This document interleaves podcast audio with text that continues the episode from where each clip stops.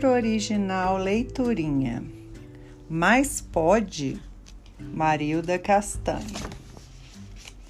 Para todos e todas que nunca deixam de fazer perguntas. É branco? Sim. Mas pode em minutos se tornar um coelho geada um cisne porcelana e, por fim, um elefante marfim. É amarelo?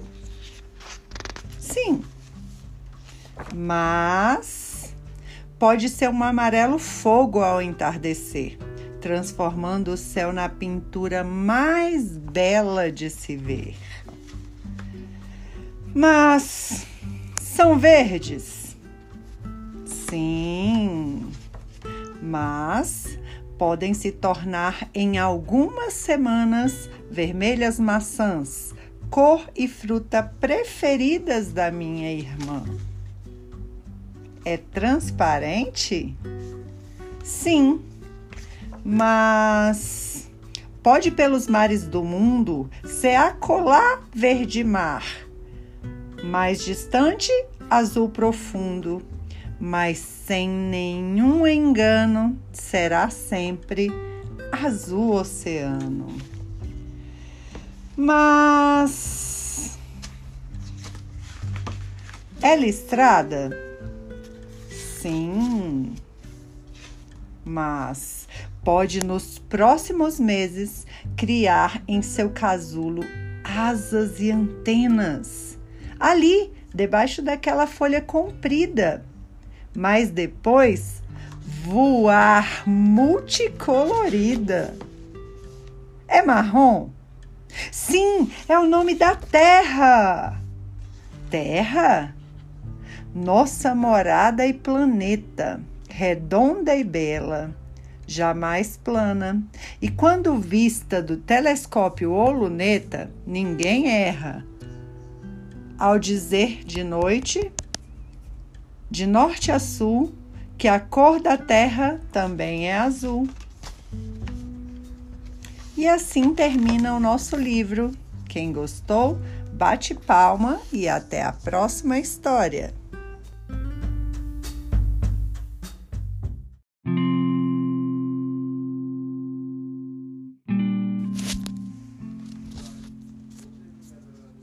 Um livro do autor William Steig. Sylvester e a Pedrinha Mágica. Sylvester Duncan vivia com os pais na Rua dos Pinhões, no Vale da Aveia. Um dos seus passatempos prediletos era colecionar pedras de formas e cores raras. Num sábado de férias chuvoso, ele encontrou uma pedrinha extraordinária ela era de um vermelho flamejante, reluzente e muito redonda, até parecia de mármore. Enquanto estudava aquela pedrinha admirável, Sylvester começou a tremer, provavelmente de excitação, ao mesmo tempo que a chuva gelada caía nas suas costas. Eu queria que essa chuva parasse, Sylvester falou. Para sua grande surpresa, a chuva parou e não foi aos pouquinhos como geralmente acontece, foi de uma hora para outra. Os pingos se desfizeram no ar, as nuvens evaporaram, tudo ficou seco e o sol passou a brilhar como se a chuva nunca tivesse existido. Em toda a sua curta vida, Sylvester nunca havia tido um desejo atendido tão rápido.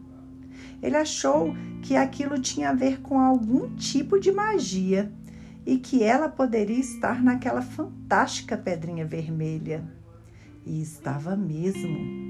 Para fazer um teste, Sylvester pôs a pedrinha no chão e disse: Eu queria que voltasse a chover. Nada aconteceu.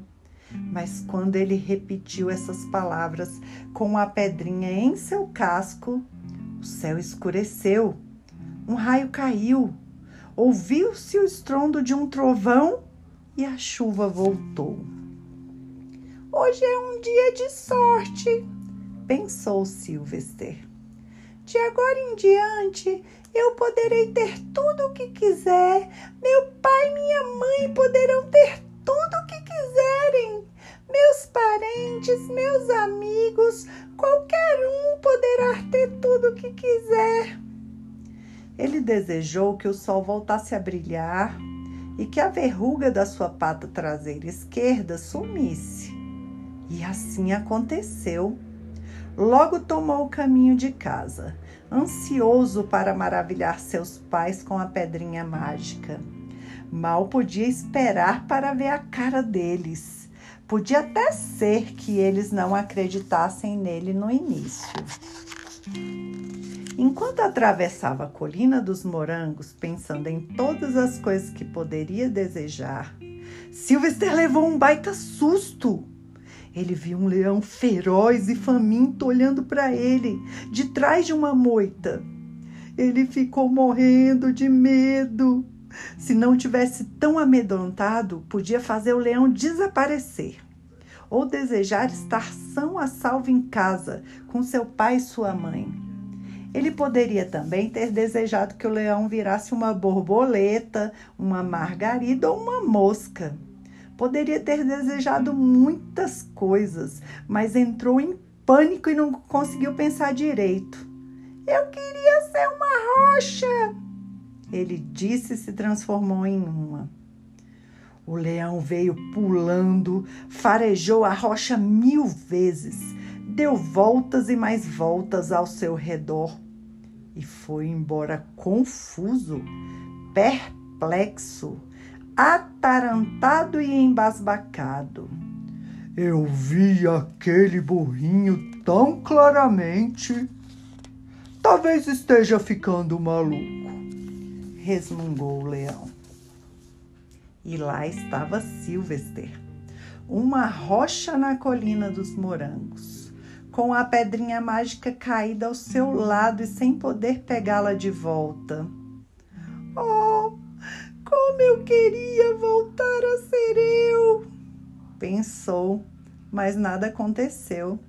Ele precisava tocar na pedra para que a magia acontecesse, mas não havia modo de fazer isso. Seus pensamentos aceleraram loucamente e ele estava apavorado e preocupado. E ficou desesperado por não poder fazer nada. Imaginou todas as possibilidades e, por fim, chegou à conclusão de que ele só poderia voltar a ser quem era se alguém encontrasse a pedrinha vermelha e desejasse que a pedrona junto a ela virasse um burro. Com toda certeza, alguém iria encontrar aquela pedrinha. Ela era tão luminosa.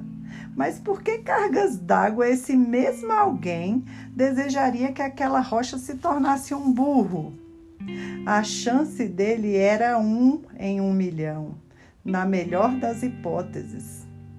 Silvestre adormeceu. O que mais poderia fazer? A noite caiu trazendo as estrelas.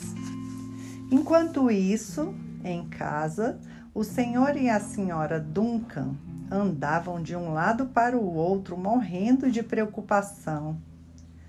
Sylvester nunca chegava atrasado para a janta. Por onde ele andava, os dois ficaram a noite toda em frente à janela, pensando no que poderia ter acontecido, com a esperança de que Sylvester voltasse pela manhã. Mas é claro que ele não voltou. A senhora Duncan chorou muito e o senhor Duncan fez o que pôde para consolá-la. Eles queriam ter o filho amado de volta de todo jeito. Nunca mais na vida vou dar a bronca no Sylvester, disse a senhora Duncan. Faça ele o que fizer. Quando o dia raiou, eles foram falar com os vizinhos. Conversaram com todas as crianças, cachorrinhos, gatinhos, potrinhos, leitõezinhos. Ninguém tinha visto Sylvester nos últimos dias. Foram até a polícia, mas ninguém conseguia encontrar o filho deles.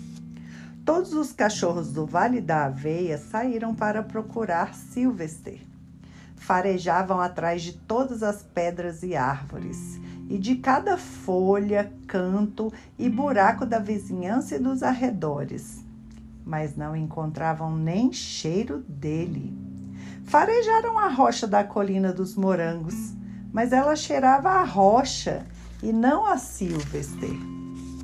Depois de um mês, voltando aos mesmos lugares e perguntando aos mesmos animais, o senhor e a senhora Duncan não sabiam mais o que fazer. Concluíram que alguma coisa terrível teria acontecido e que provavelmente eles nunca mais voltariam a ver o filho embora o tempo todo ele estivesse a menos de um quilômetro dali. Eles se esforçaram muito para ser felizes e levar a vida como sempre. Mas essa vida de sempre incluía o Sylvester. E os dois não pensavam de parar dele, de pensar nele. Estavam arrasados. A vida já não tinha mais sentido nenhum. A noite sucedia o dia e o dia sucedia a noite incansavelmente. Sylvester, lá na colina, fica, ficava cada vez menos tempo acordado e, quando estava desperto, se sentia sem esperanças e muito infeliz. Pensou que ia ser uma rocha para sempre e tentou se acostumar com essa ideia. Mergulhou num sono profundo. Os dias começaram a esfriar. Veio o outono e com ele as folhas mudavam de cor. Depois elas caíram e a grama cresceu no chão. Depois veio o inverno. O vento soprava num sentido e noutro. Nevou. A maioria dos bichos ficou em casa, vivendo dos alimentos que havia estocado. Um dia, um lobo sentou na rocha que Silvestre havia se transformado e uivou, uivou, uivou, pois estava faminto. Depois a neve derreteu. A terra esquentou ao sol da primavera e as plantas brotaram. As folhas estavam de volta às árvores. As flores exibiam suas cores radiantes. Num dia de primavera, o Sr. Duncan insistiu com a sua esposa para irem fazer um piquenique. Precisamos nos alegrar, disse ele. Precisamos tentar viver e ser felizes de novo, mesmo que o Sylvester, nosso anjo, não esteja mais com a gente. E eles foram para a colina dos morangos. A senhora Duncan se sentou na rocha o calor da mãe acordou Silvester de o seu longo sono do inverno. Agora ele gostaria de poder gritar: Mamãe, papai, sou eu, Silvester, estou aqui. Mas ele não conseguiu falar, não tinha voz. Ele era uma rocha muda. O senhor Duncan se pôs a andar num rumo pela colina enquanto a senhora Duncan punha a comida sobre a rocha: sanduíches de alfafa, picles de aveia, salada de capim de burro, doce de cevada. De repente, o senhor Duncan viu a pedrinha vermelha. Que pedra fantástica! ele exclamou. Silvestre adoraria tê-la na sua coleção e botou a pedra em cima da rocha. Eles se sentaram para comer. Silvestre estava agora tão acordado quanto um burro em forma de rocha poderia estar. A senhora Duncan sentiu uma, uma misteriosa excitação. Sabe, papai, disse ela, tenho uma estranha sensação de que nosso querido Sylvester ainda está vivo e perto daqui. Estou sim! Estou! Silvester gostaria de gritar, mas não podia. Se pelo menos ele percebesse que a pedra apoiada no seu lombro da rocha era a pedrinha mágica. Oh, Como eu gostaria que ele estivesse conosco nesse lindo dia de primavera, disse a senhora Duncan. O senhor Duncan olhou tristemente para o chão. Você também não gostaria, papai? Ele a fitou como que dizendo: Como você pode me fazer uma pergunta dessas? O senhor e a senhora Duncan nunca olharam um para o outro com uma tristeza profunda. Quem dera eu fosse eu de novo, quem dera eu ser eu de verdade outra vez, pensou Sylvester. E em menos de um instante, ele voltou a ser o burrinho. Você pode até imaginar a cena que se seguiu: os, bra os abraços, os beijos, as perguntas, as respostas, os olhares amorosos e as exclamações cheias de carinho. Quando todos finalmente se acalmaram um pouco e voltaram para casa, o senhor Dunca guardou a pedrinha mágica num cofre. Um dia talvez eles fossem querer usá-la, mas por ora, o que mais poderiam desejar? Eles tinham tudo o que queriam.